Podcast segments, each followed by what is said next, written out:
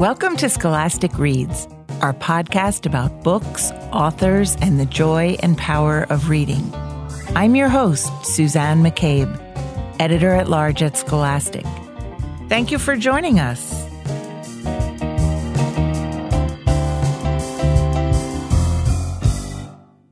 We often talk about the joy and power of reading. But how do we get there? How do children actually learn how to read, to recognize words and make sense of them on a page? Today, I'll talk with Dr. Julia B. Lindsey about the science of reading and how she recommends putting it into practice. Dr. Lindsey is a leading expert on foundational skills and early reading and the author of a new book for educators, Reading Above the Fray reliable research based routines for developing decoding skills.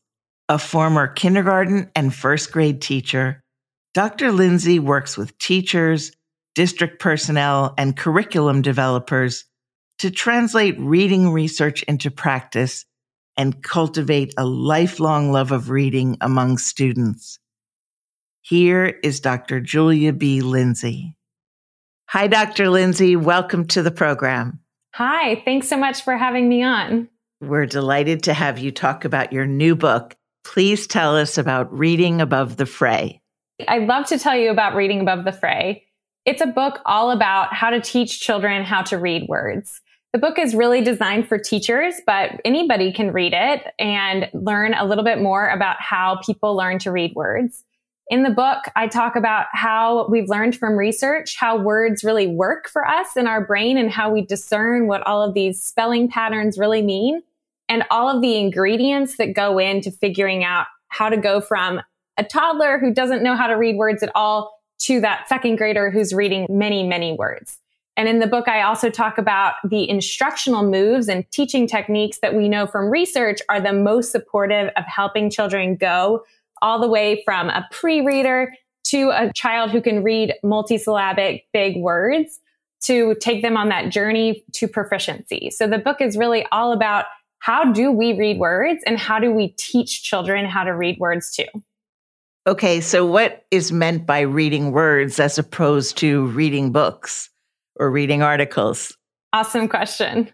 Reading Above the Fray is probably an interesting title to folks unless they've been seeing some of the reporting and conversations recently on Twitter and in the media about reading instruction. And so what I mean by above the fray is that the book is really grounded in research and really practical as a way to give teachers a guide to getting through all of the noise in the media about how we teach reading. And most of the noise that's out there right now is specifically about how do we teach children what's called foundational skills, which are the building blocks of learning how to read and is specifically learning how to read words. So being able to look at the letters C-A-T and read the word cat.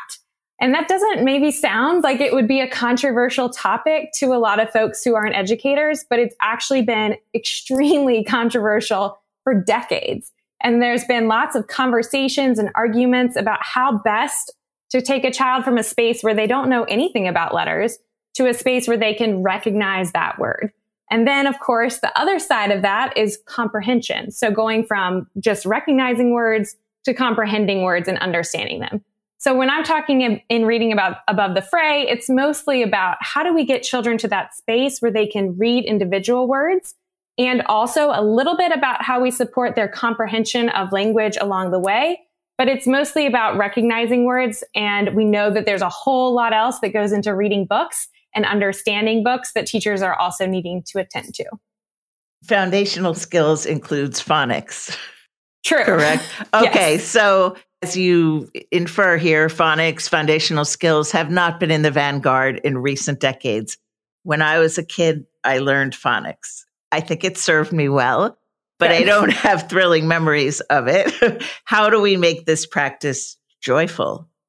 I love that question. There's this big misconception in the world that phonics is super, super boring, probably because most of us either can remember or have seen videos of children looking at a board and seeing a, the letter T and saying t, t, t over and over again. And how could that possibly be interesting? But what's really interesting about that perspective is that it's a very adult perspective. And when we actually look at kids and ask them, there's been some really fascinating research that finds that children actually are more motivated and more engaged in alphabet instruction and phonics instruction that's really explicit and systematic and focused on the skills themselves and not in the context of big stories or big pictures or fun graphics. But kids are actually motivated by this very basic seeming concept to most adults, but that's amazing to them. We're giving them this critical key to unlocking the world around them and all these letters and words that they see. And they actually find it really cool. So for the first, first things for joy is that we have to remember that kids think some things are cool that maybe adults don't realize that they think are cool. The second thing that's really critical to remember about making foundational skills cool and joyful is that just because we need to be explicit and systematic or telling kids exactly what we want them to learn and then giving them an, an inroad to that and having them practice it in a way that makes logical sense doesn't mean that it can't be fun. Most teachers, and in the book, I also include routines like this, know how to infuse games and excitement into activities like that to make sure that they still feel like they can be an engaging, motivating context while we're actually just practicing something again that seems very basic to adults. Interesting. Now we have an audience that's not composed entirely of educators, so I'd like you to delve into the science of reading, a term we've heard in the news a lot. It's a hot topic. Why and why now? Yeah, the science of reading is a huge topic and it's very hot. And if you've been following a lot of different media outlets or Twitter threads, you've probably seen it even if you're not an educator. The first thing I'll say about the science of reading is that as a movement, it's absolutely critical. And I am so thrilled that we're at a moment where folks are taking recognition to this. Because at first and foremost, what it really is, is a recognition that we do have decades and decades and decades of research on reading and how to teach kids to read that we aren't always using in schools. And that we can use that research to inform our instruction to lead to better outcomes for children. Unfortunately, in this country, we haven't historically done a great job at teaching children how to read. And so we really need to lean into this research and lean into what we know about how words work in our brains both on the recognition side, so those foundational skills, and on the comprehension side or understanding what texts mean in order to make sure that all children can succeed. So to most researchers and, and other folks, the science of reading is this huge breadth of things that really is composed of decades worth of studies and investigations and teacher practices that tell us how should we teach reading based on what the science actually says to make sure that all children are able to be excellent readers. And you specify in the book that you don't take every single thing from the science of reading as Bible and that you have done your own extensive research and you take what you see as best practices. Is that a fair analysis? Well, I think that the thing to always remember about buzzwords like the science of reading is that people take different interpretations to them. So some people take them to mean different things. So someone might have a definition for the science of reading that's extremely narrow and is only about, say, phonics. But actually, when we think about science and the research of reading, it's huge. It encompasses all aspects of learning to read. And so my approach is that of first, always looking at all of the research and trying to take that all into consideration. And second, of continuous learning. So recognizing that we're always going to be learning new things about how we can teach reading better. Reading is a deeply unnatural process. Our brains were not set up to do this. And it's incredible that we're at a place in human history where we do learn to read and we do learn to write. But it is a hard process that we're still learning a lot about how to do it better and what our brains are actually doing in order to both read words and comprehend them. So I'm excited to be in a space where we're going to be continually learning and where we can, will continually find better instructional techniques to teach kids how to read. Um, we might have something way better in 10 years. That's something we couldn't even imagine right now. Do we know why our brains haven't adapted to pick this up more naturally over time? I don't know that I'm the right person to answer that. We could ask a neuroscientist if they have any ideas. But our brains are designed for oral language. they're not designed to be readers. So when we are training our brains to read, we do rewire a lot of the circuitry in our brain from that old brain that's just for oral language. So it's a very cool process, but I am not the right person to ask all the ins and outs about. Okay, well, that's a very helpful start. Really fascinating stuff. For educators who'd like to implement your reading suggestions, where do you recommend they start? It really depends on your grade level and your students' needs, but the first stop would be to start trying to ask yourself questions about if your purpose lines up with your teaching technique. So, for example, you might be teaching an alphabet lesson and you might say, okay, my purpose today is that I want all of my students to know that the letter M spells the sound M. But then maybe when you're looking at your lesson plan and thinking about what you're going to say that day, you notice that all of the questions that you have laid out for your students and maybe the activities that you're doing with your students are actually all about having kids name the letter and say, oh, that's an M, that's an M, but not really saying that spells M. So then you might realize, okay, here's a mismatch. There's a mismatch here between my purpose and my instructional techniques. And honestly, you can't reach that purpose unless your techniques match. So that happens more often than we might imagine because we have so many techniques and ideas and cute things floating around and curricula that we might have been seeing different things pop up for years and years, depending on how long our career's been. So we might have a whole lot of stuff that's in our classrooms that we don't even realize isn't actually aligning with our instructional purposes and goals. And if you don't know what those instructional purposes and goals are, research is a great place to lean in and to learn what those should be along a developmental trajectory to take children from pre-readers all the way to reading multisyllabic words. And in the book, this is again where I come in and I give instructional routine swaps that are directly related to instructional routines that you might already be using that don't necessarily match those purposes that we know from research we need to have. And so instead, I give you an alignment to routines that are aligned with the purpose that you need to have for students to become readers. You offer a great guidebook.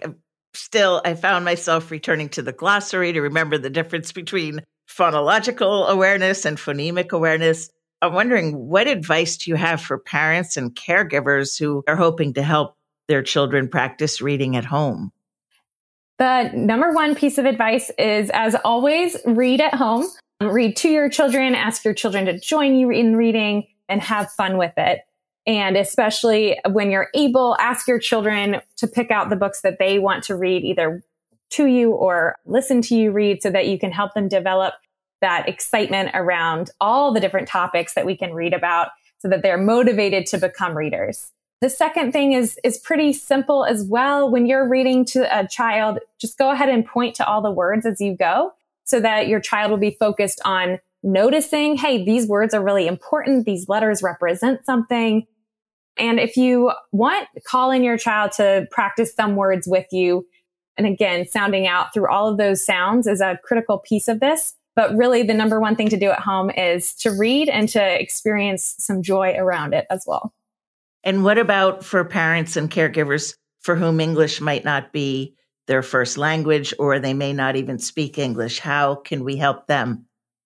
You should absolutely read to your child in your home language and you should feel very confident that those skills are transferable into English. You should not try to learn English for the sole purpose of teaching your child to read English. If you want to go down that path, that's awesome. And I applaud your multilingualism. But if you are a Spanish speaking home and you read in Spanish as well, read those Spanish books with your child. Support your child in learning how to read in Spanish.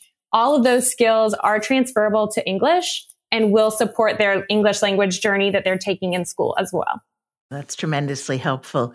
Your book doesn't delve into the use of culturally responsive texts, but you note how important they are in instruction can you explain why that is?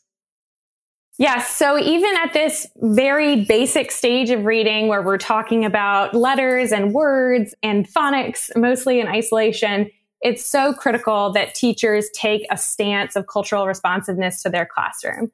And I talk a little bit about how that is not antithetical to this structured work that we need to be doing in phonics and in foundational skills instruction. But actually that those two philosophies can operate in concert when a teacher has been given the time and the space to learn how to do both and to bring those together in the classroom. This is really important because it supports children and being able to be their best selves and bring their whole self into our classroom.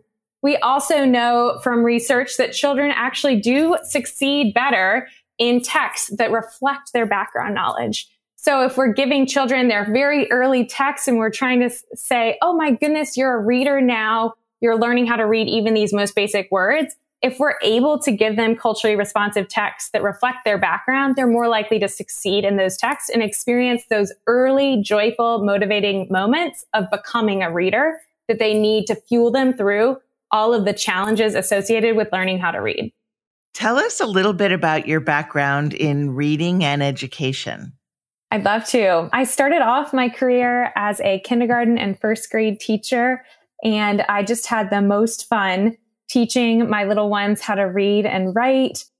It's just an utterly joyful experience to watch children go from that early kindergarten stage of figuring out what letters are to being able to read whole books. And I know that other teachers share in my joy of, of those moments. But even among all that joy, there were always some head scratchers. I always had some students that I couldn't quite figure out how to support their needs based on the curriculum that I had on hand and the resources that I knew of there were kids who would do some weird things in books that I just didn't really understand. Like they would look at a word and instead of saying the whole word, they would just say individual sounds and never put those sounds back together to make a whole word and then just move on, like as though there was no issue. And other sort of puzzling things like that. I had a, a number of students, for example, who really excelled in phonics or excelled in questions that I asked them about books I read to them, but then had a lot of trouble in their own books. So when I went to graduate school, I went to the University of Michigan where I got my PhD in literacy, language, and culture at our School of Education, studying under Nell Duke. I realized that the, the challenges that I was having were very widespread and that there were a lot of teachers and districts across the country who had had the same puzzling moments that I did and also sometimes didn't have other resources to figure out what was going on because there has been a lot of different ways and misconceptions about how we teach kids to read words and the actual research about how we teach kids how to read words from that very early stage around kindergarten through second grade um, wasn't always getting to teachers and it wasn't always getting to curriculum creators either. So this really drove a passion for me of trying to make sure that we can bridge this practice research gap that we have between all these things that we find out that are so exciting and cool in research about how to better support young readers to getting that information actually into classrooms and into teachers' hands so that they can do something about it. In your journey as a reader and as a teacher of reading, what has surprised you the most? That's a great question. I think what's the, well, back to my kind of origin story, one of the things that really surprised me was how many things in were known in research that I had no idea about as a teacher. Some things that literally I'd never even heard the word before. So that was pretty surprising to me because reading feels a little bit mysterious and it feels a little bit magical um, when you don't necessarily know all the research behind it because it can feel like a kid kind of spontaneously starts doing things. But once we know the research, it's not quite so magical for the adults, which might feel like a little bit of a letdown, but is actually so empowering and exciting to be able to say, okay, I can be extraordinarily strategic as a teacher and I can create these moments on purpose. And then the magic can happen for the kid. So instead of waiting for magic for myself to see, oh, a light bulb turn on, I can create a situation where I know for a fact the light bulb is going to turn on because I'm using all these research based methods to get a child's reading light bulb on. What's next for you now that you've written Reading Above the Fray? You're still delving into the science of reading. What do you see for educators like you going forward? How are you building on the current knowledge?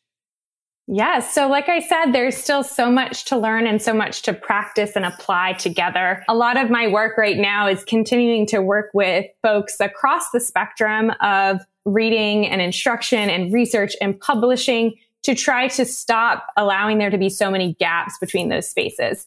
And to really pull together folks across different spaces to say, what have we learned in practice that we need to be attentive to in research? What do we know from research that's never showing up in these published curricula? And how can we bridge those gaps so that there is less of a divide between what we've learned in research and what we are doing in classrooms right now? And a lot of that has to do with extending the knowledge of the science of reading into classrooms. It has to do with ensuring that we all think deeply about and know what it means to differentiate or to use high quality assessments. And it also means that we're attentive to this crossing over between foundational skills and comprehension and that we're not attending only to one or the other, but to both as we support children into developing into full, proficient, confident readers. That's great. This has been so very helpful, Dr. Lindsey. Is there anything else you'd like to add before we wrap up? Yeah, I think that uh, the last thing I would add is just that, again, this is really an exciting time to be in a space where you get to learn so much more about how reading works, whether you're a parent or a teacher or a grandma or a grandpa who's curious about how they can best support the children in their lives.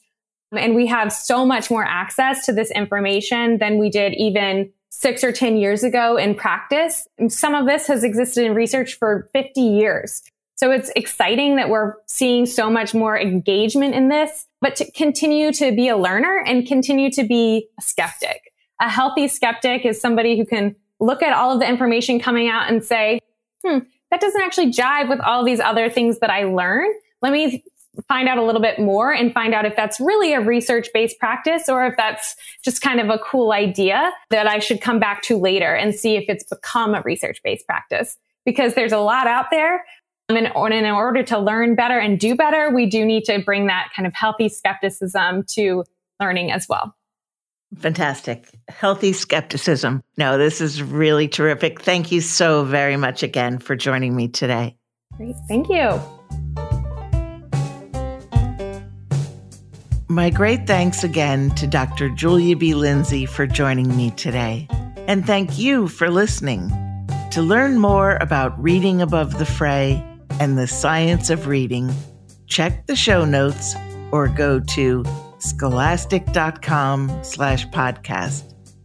Special thanks to producer Bridget Benjamin, associate producer Constance Gibbs, sound engineer Daniel Jordan, and music composer Lucas Elliott Eberl.